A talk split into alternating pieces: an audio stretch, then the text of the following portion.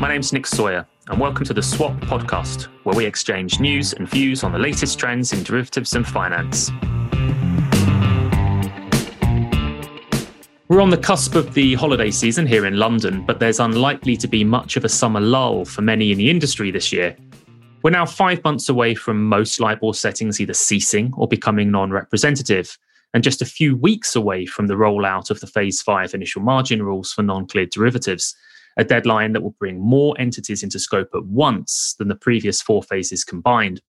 We're also expecting national regulators to publish rules in the coming months that will implement the final Basel III measures in their jurisdictions ahead of the January 2023 start date. A central part of that will be the fundamental review of the trading book, which will overhaul how banks measure market risk capital. The existing Basel reforms have been widely credited with making banks more resilient and helping them to weather the COVID crisis.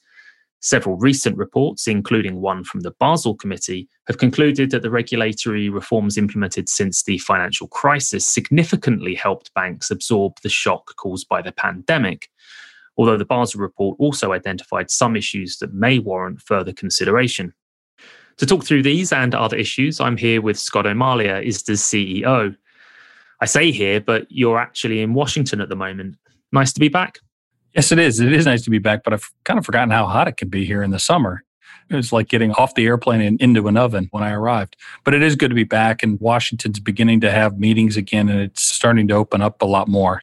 We have a full week of meetings here, and we're going to continue to engage with policymakers and colleagues and market participants as well. So you know, I lived here for 20 years, so it's very nice to be back, see friends, and be in my old neighborhood now and again, and dine at some local restaurants that I've missed. Has there been much focus on capital reforms in those conversations? I hope not with your friends, and certainly not when you're out at restaurants, but with the policymakers you've been talking to.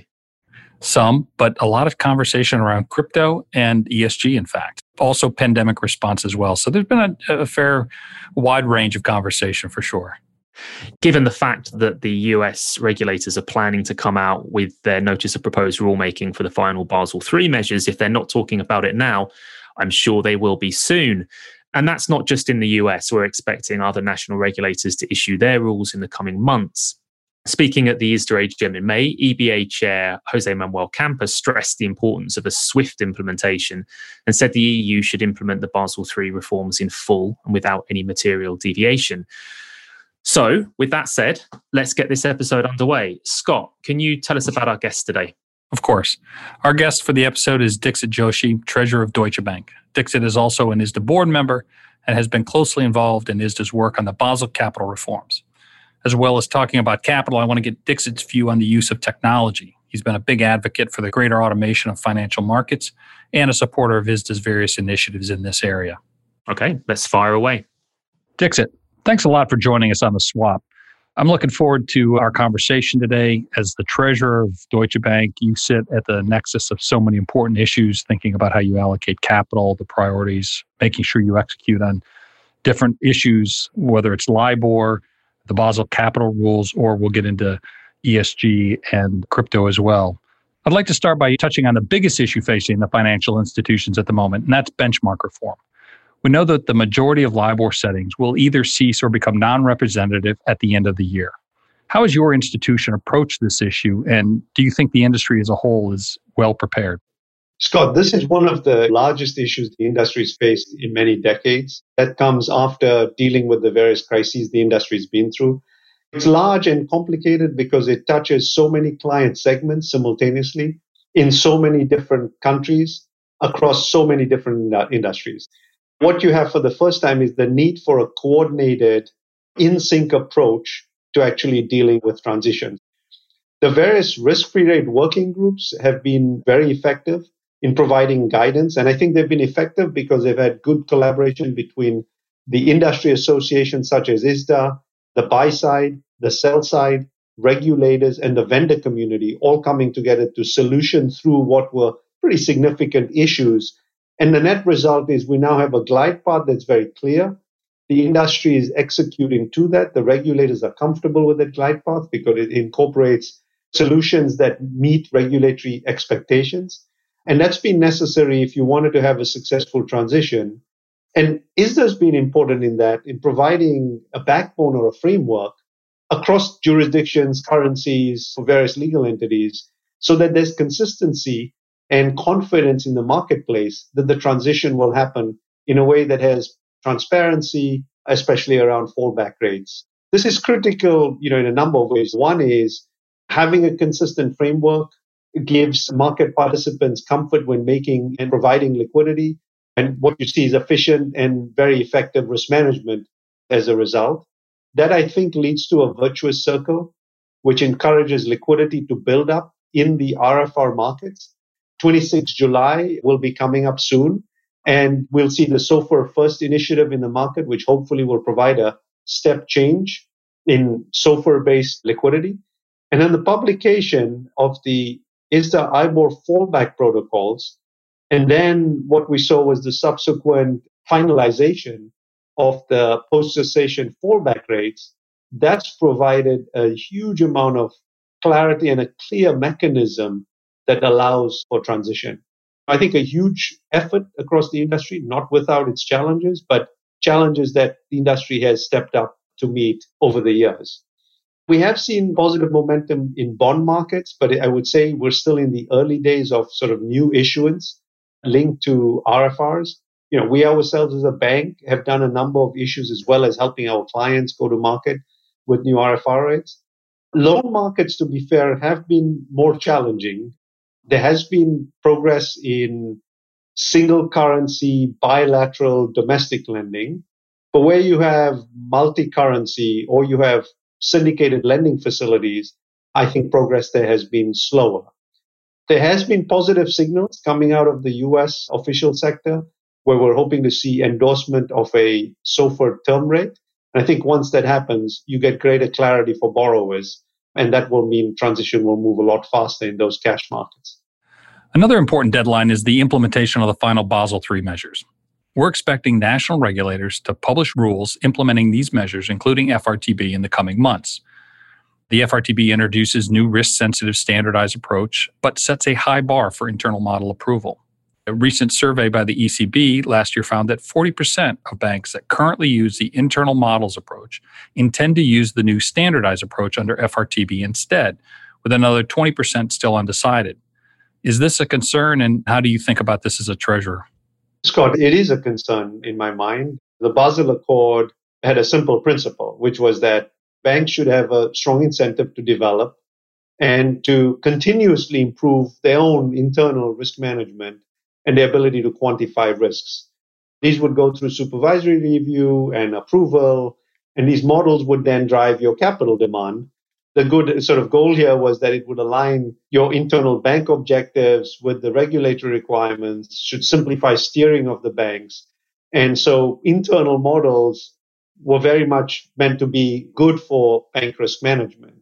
But what we did see during the financial crisis was that internal models suffered in terms of credibility for both market risk, but also for credit risk. And so what we've seen as a result since the financial crisis, the requirements for the use and also how you calibrate internal models, the requirements have risen significantly since then.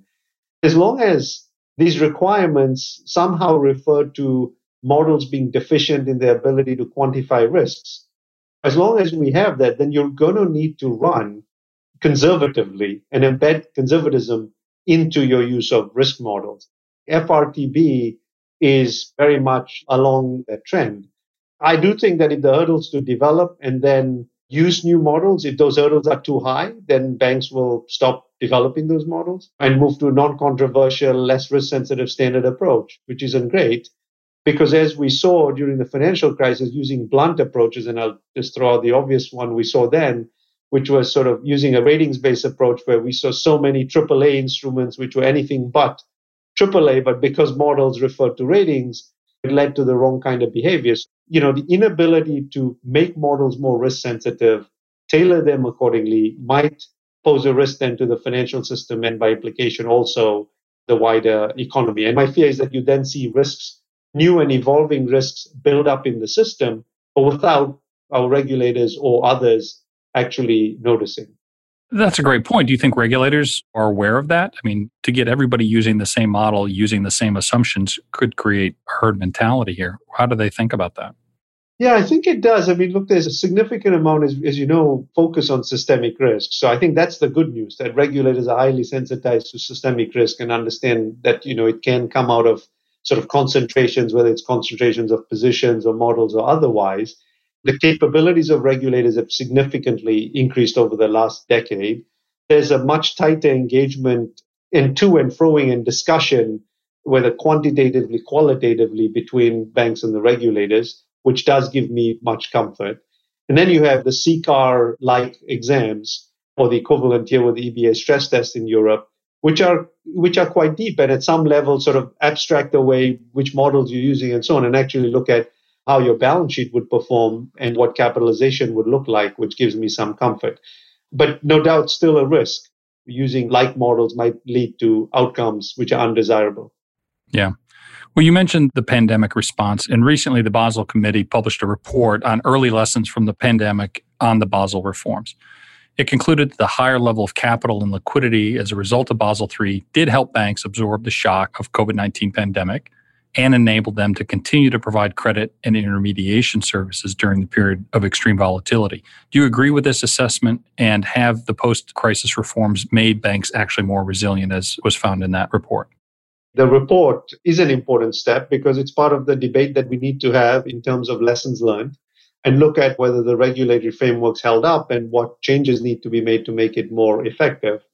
Now, if I cast my eye back to the global financial crisis, new regulations came really at speed during that period. And each of those new sets of rules created dependencies of many constraints for banks' business models, whether it was solvency or leverage or liquidity or bail in requirements. And all of these were quite complex.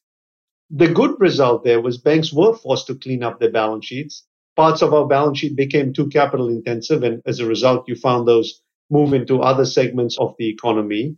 And quite frankly, some businesses became unprofitable just given the significant amount of capital and liquidity one needed to hold under the new rules.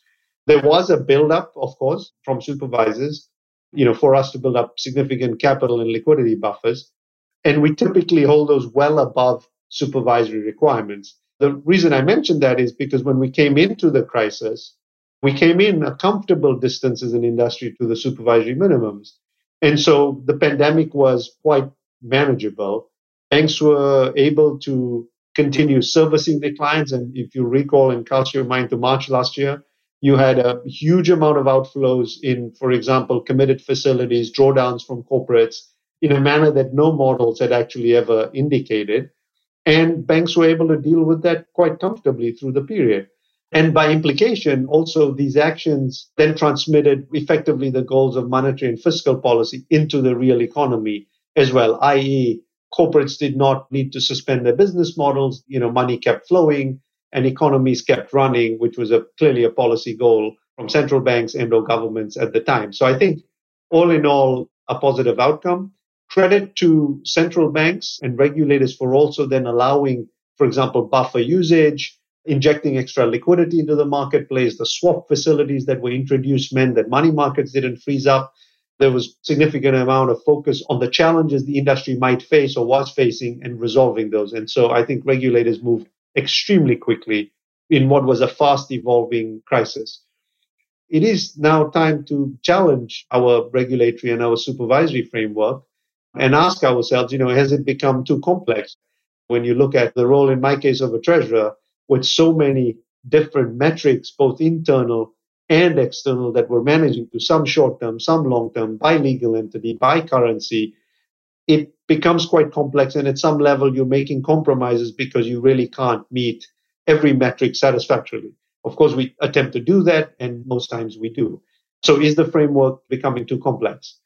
The other is you know, longer term, Europe needs to grow, global economies need to grow, significant investments are required in infrastructure. The climate agenda means that investments and capital markets need to help the marketplace deliver on climate transformation. My question there would be, you know, is the current regulatory and supervisory framework supporting financial innovation and does it support economic growth in normal times? We know it's worked really well during the crisis. Of course, we'll have some lessons learned, but we saw what happened in the crisis and the framework worked well. Question is, you know, how does it work in normal times? And is it actually a, a lever that's being used appropriately to drive growth? One statistic I'd mention to you is when I last looked at sort of growth in bank capital in the Eurozone since 2009 or thereabouts, and looked at how much that increase in bank capital would support in terms of lending, that increase in bank capital would have supported, you know, circa 7 trillion euros of extra lending. But actually, the amount of extra lending in the Eurozone was only about a trillion through that period. And what that tells us is all of the extra capital is really gone towards buffers. I do think there's necessary discussion here around how do we drive the real economy in an efficient way in normal times. Incidentally, ISDA did publish a report with our colleagues at IIF and FSF, the Financial Services Forum, that did perform the analysis and, and, looked at all the metrics in some key areas to understand how financial services performed in the crisis.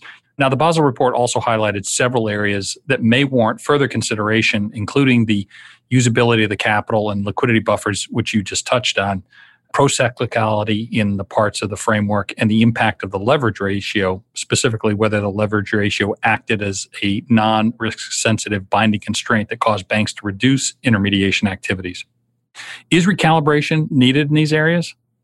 The current framework is already fairly complex and will become more complex when the final Basel rules are implemented. The multiple constraints we have on solvency, on liquidity, on leverage, means that banks will have to meet these challenges and be very balanced and carefully manage through that sort of mass of your requirements.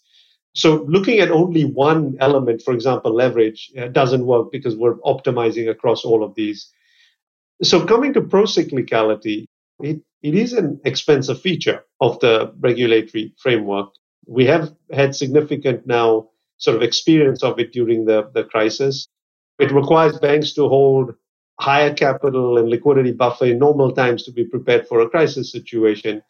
And this portion of the buffers cannot be released in a crisis if it looks like the crisis is going to go on for longer. And that kind of that's partly where we found ourselves last year without anyone knowing how long the crisis would persist.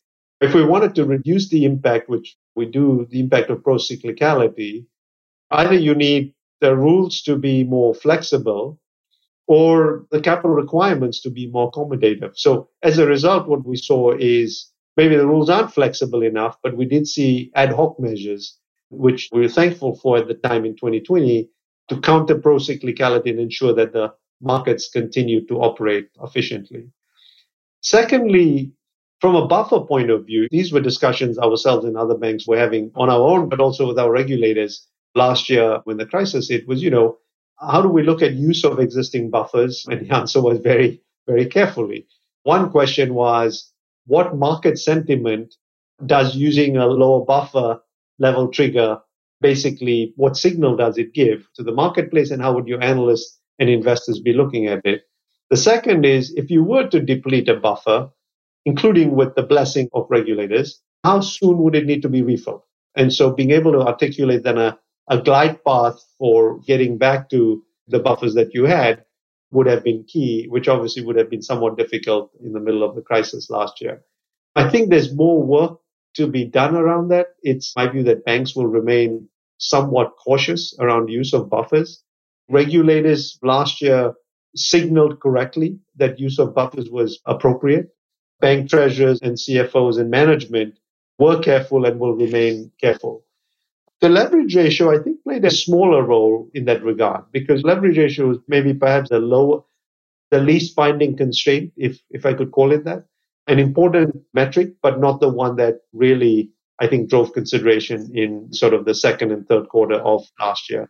The current pandemic is the first true test of the new regulatory framework. We need to learn from it. We need to be very open and discuss what worked well versus features that caused a headache and didn't work well, and so that we're more robust for the next crisis. So I do think there's more work to be done here, Scott. All right, let's leave the pandemic behind. The Basel Committee recently published a consultation on the preliminary proposals of the prudential treatment of bank crypto asset exposure. The proposal split crypto assets into two groups the tokenized traditional assets and the stable coins, which could largely follow the existing Basel framework and other more volatile crypto assets like Bitcoin that would be subject to very conservative capital treatments. Is this in line with expectations? And does this effectively signal that regulators don't want banks to participate in Bitcoin? And finally, what extent will crypto assets feature on a bank balance sheet in the future? I think crypto crypto assets distinct from digital currency only, but the wider crypto asset universe I think is here to stay with us. It will evolve. It may not look in the form that we have today, but what we have is the beginnings, like we saw in the 90s and the 80s with different financial instruments, the beginnings of an industry which will offer liquidity, exchanges, clearing, settlement, custody, and probably other innovation around these products. It's, I think, not a aberration, but going to be a feature of our industry. I think you want to ask yourself the same questions you ask for anything else. You know, how do you value this instrument? How much capital do you set aside for it? And it's clearly going to be a function of the volatility of the asset, the ability to liquidate. Is this a level three asset or otherwise? How do you tax this asset? How do you insure this asset as well? And then, of course, all of the conduct rules that come with the space as well. So, in a sense, apply the frameworks we have to sort of the crypto asset space and you'll find all the answers somewhere there if you apply just as you were if you were looking at a new credit instrument or otherwise they do have some hallmarks that clearly are different, primarily the distributed nature in itself creates issues, not having a single issuer that you can go to and grasp and deal with, whereas you can do that for most other financial instruments. And so some of the nuances do need regulatory adjustment in our framework, and regulators are now beginning to look at this. To our listeners today, I'd say, you know, it might seem like this is all hot and buzzy now, but these discussions have been going on for a number of years on the regulatory side, regulators are quite well advanced in their thinking around the area. And I think that's why you're beginning to see now lots of sort of requests for comment. And I think we'll start seeing faster movement here from a regulatory perspective and regulatory clarity here. Crypto assets are just one asset type with some of the same characteristics we have elsewhere. I do think there might be some specific rules that we may require, especially when you have a completely opaque sort of value stabilization mechanism where if you have a very high price volatility, of course, you might need a special treatment. I don't think that signals necessarily that regulators don't want banks to participate in Bitcoin, but regulators would, in my mind, be asking, tell me how much capital you set aside, tell me how you're going to value these instruments, and tell me why this will not cause any risk to your balance sheet, is how I think regulators would be approaching this.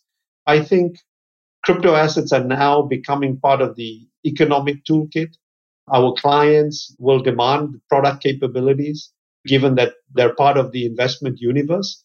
And so we need to consider them and we need to be building the toolkit to be able to serve uh, our clients in this respect. Now, sticking with the technology theme, you've been a big advocate for the use of technology in derivatives market as a driver for efficiency. Which part of the markets, in your opinion, are the most in need of digital overhaul and how can this be achieved?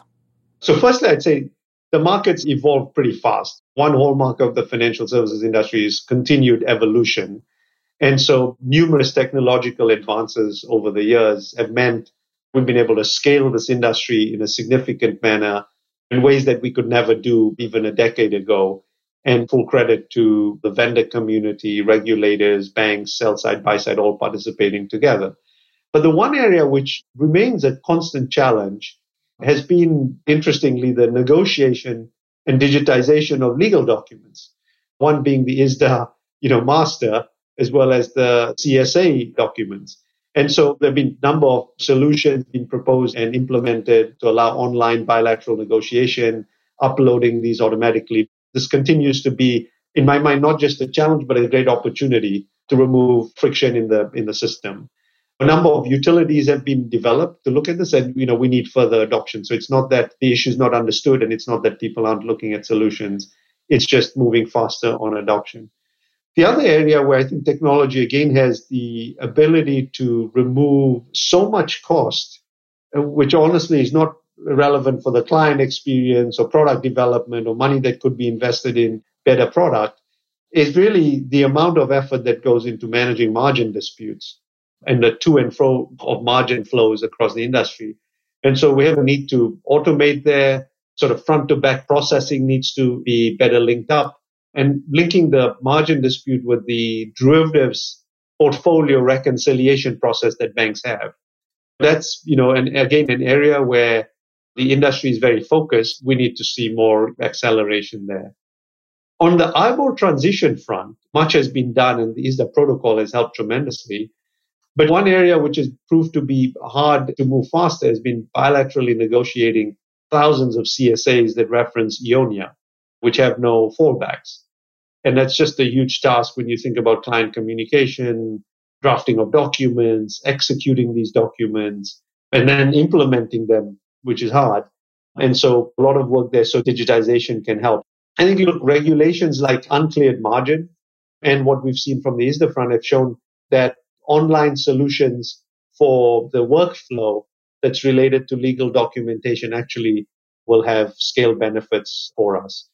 There's a bunch of other areas. One is electronification of our core derivative markets, whether it's sales trader workflow, continued investment in algo pricing, electronic forwards, all areas which are seeing big changes and a lot of tech spend.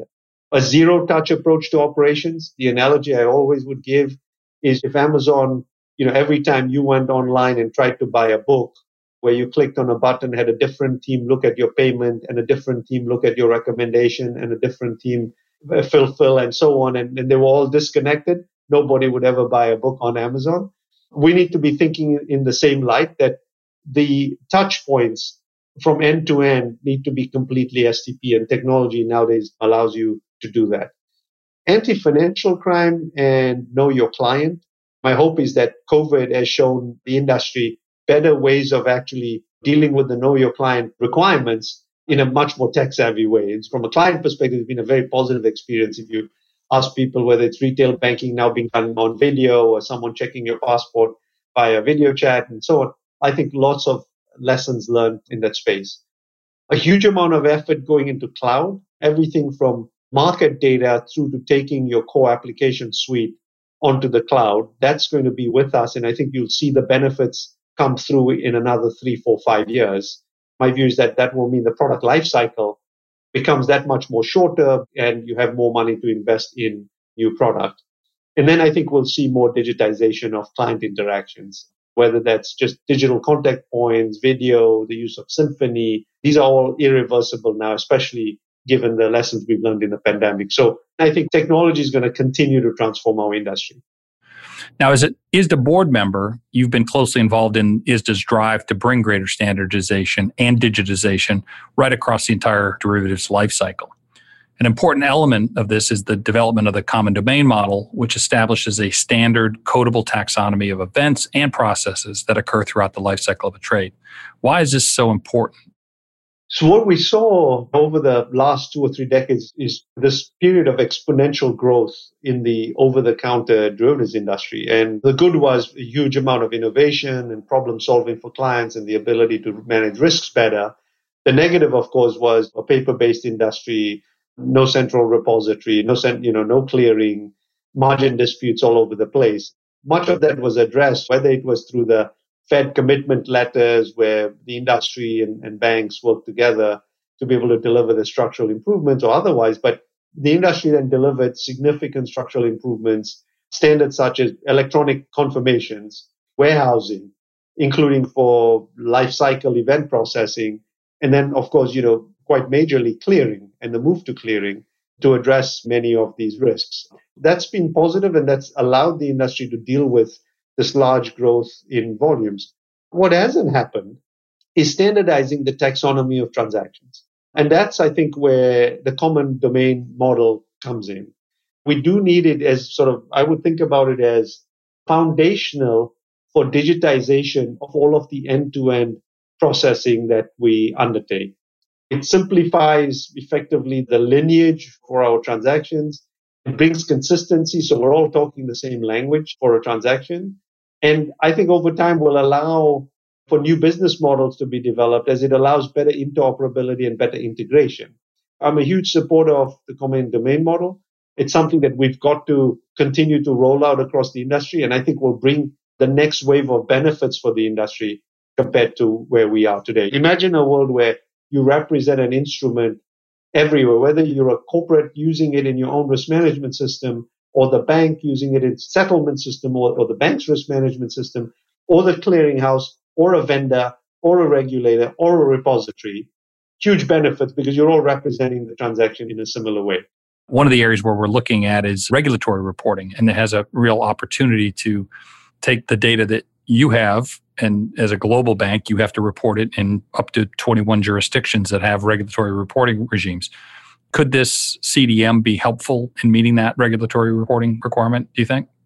This is such a huge issue because we want those regulatory repositories to actually be very usable and usable, whether it's to spot systemic risk or bad actors in the system or build up of new risks. You really do need uh, that trans, you know, those warehouses as efficient as possible with the right toolkit and transparency. So it behooves all of us across the industry to make that happen and to help our regulators in that regard.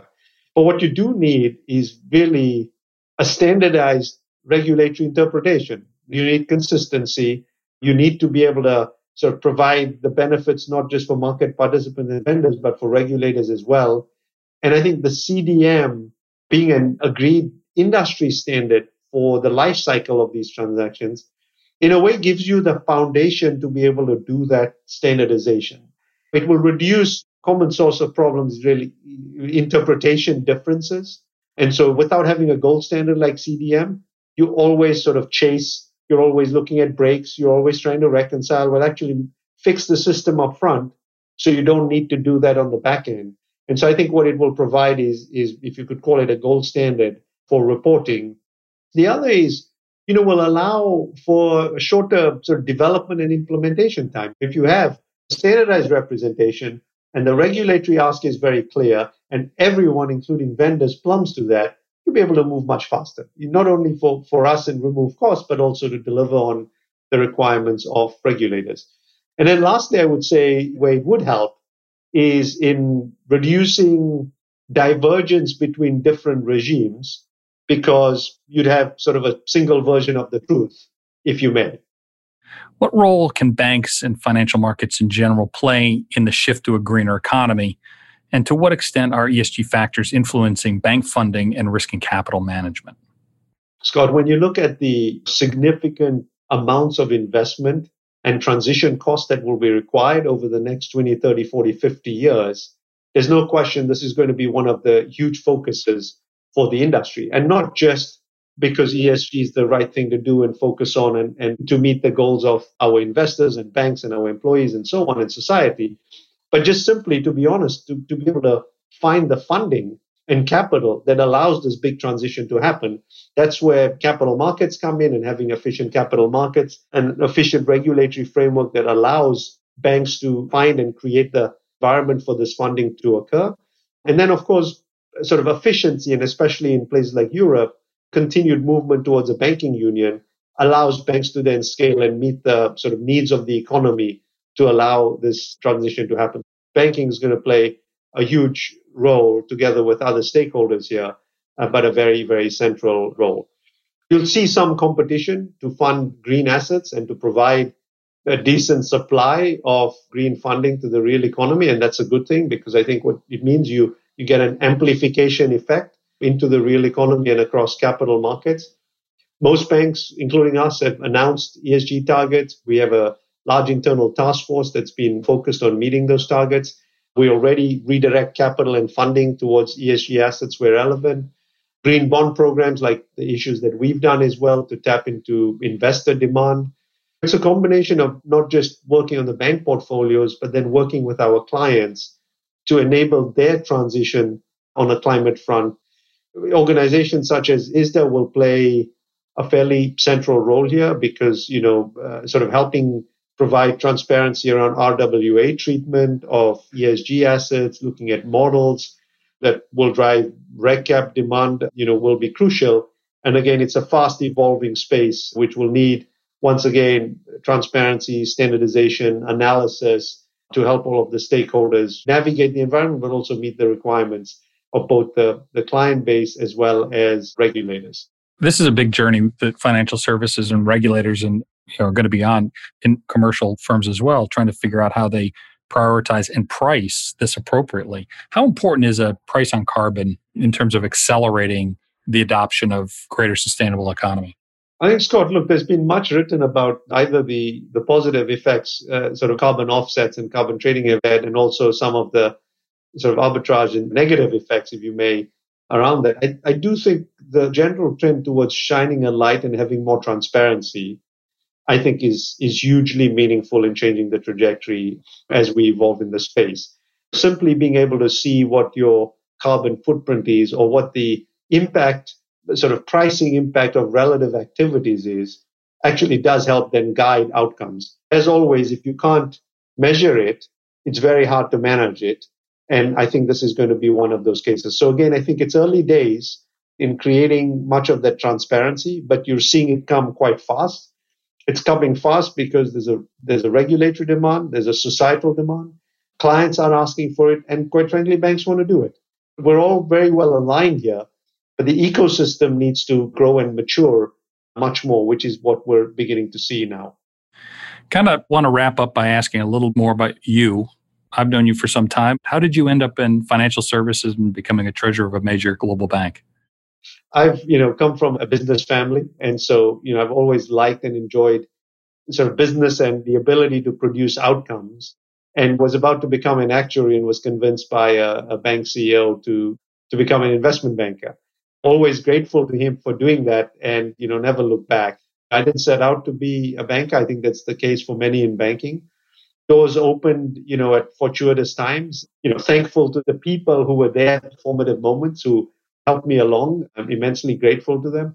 But what I do love the most about our industry is it truly is one of the most interesting places to be when you look at the impact that you're able to have on real economy, on real clients. When you think of purpose in what we do, in my mind, that greater purpose comes to mind. We're actually helping the economy grow. And not saying that in a shallow way, but genuinely, when you look at last year, the ability to help support the goals of central banks and governments was a good place to be last year to be able to demonstrate that we're able to do that. And so I enjoy the ability to make change. I enjoy the, the fact that there continues to be innovation it's an industry which attracts very interesting and smart people.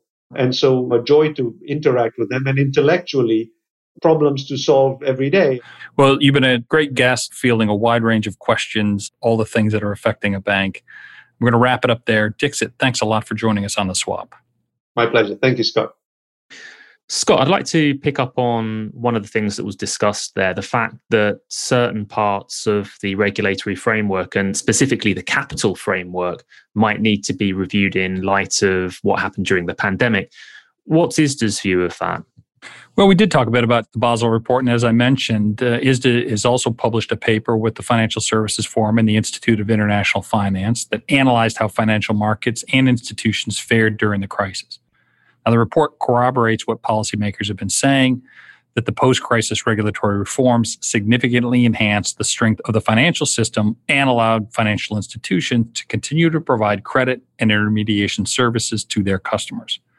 But it also highlighted several other issues that could be assessed by policymakers as they consider how markets could better deal with the next global crisis.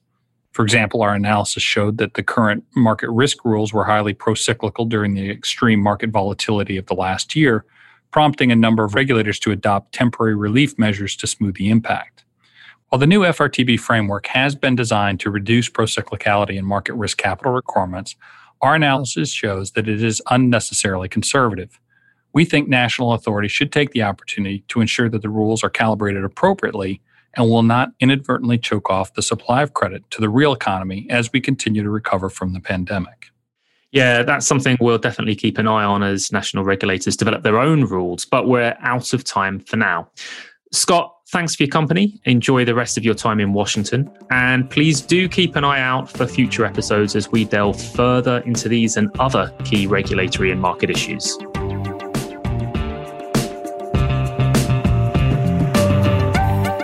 That's it for this episode. Thanks for listening to The Swap. Keep in touch with ISDA via our website, www.isda.org, and our social media channels. See you next time.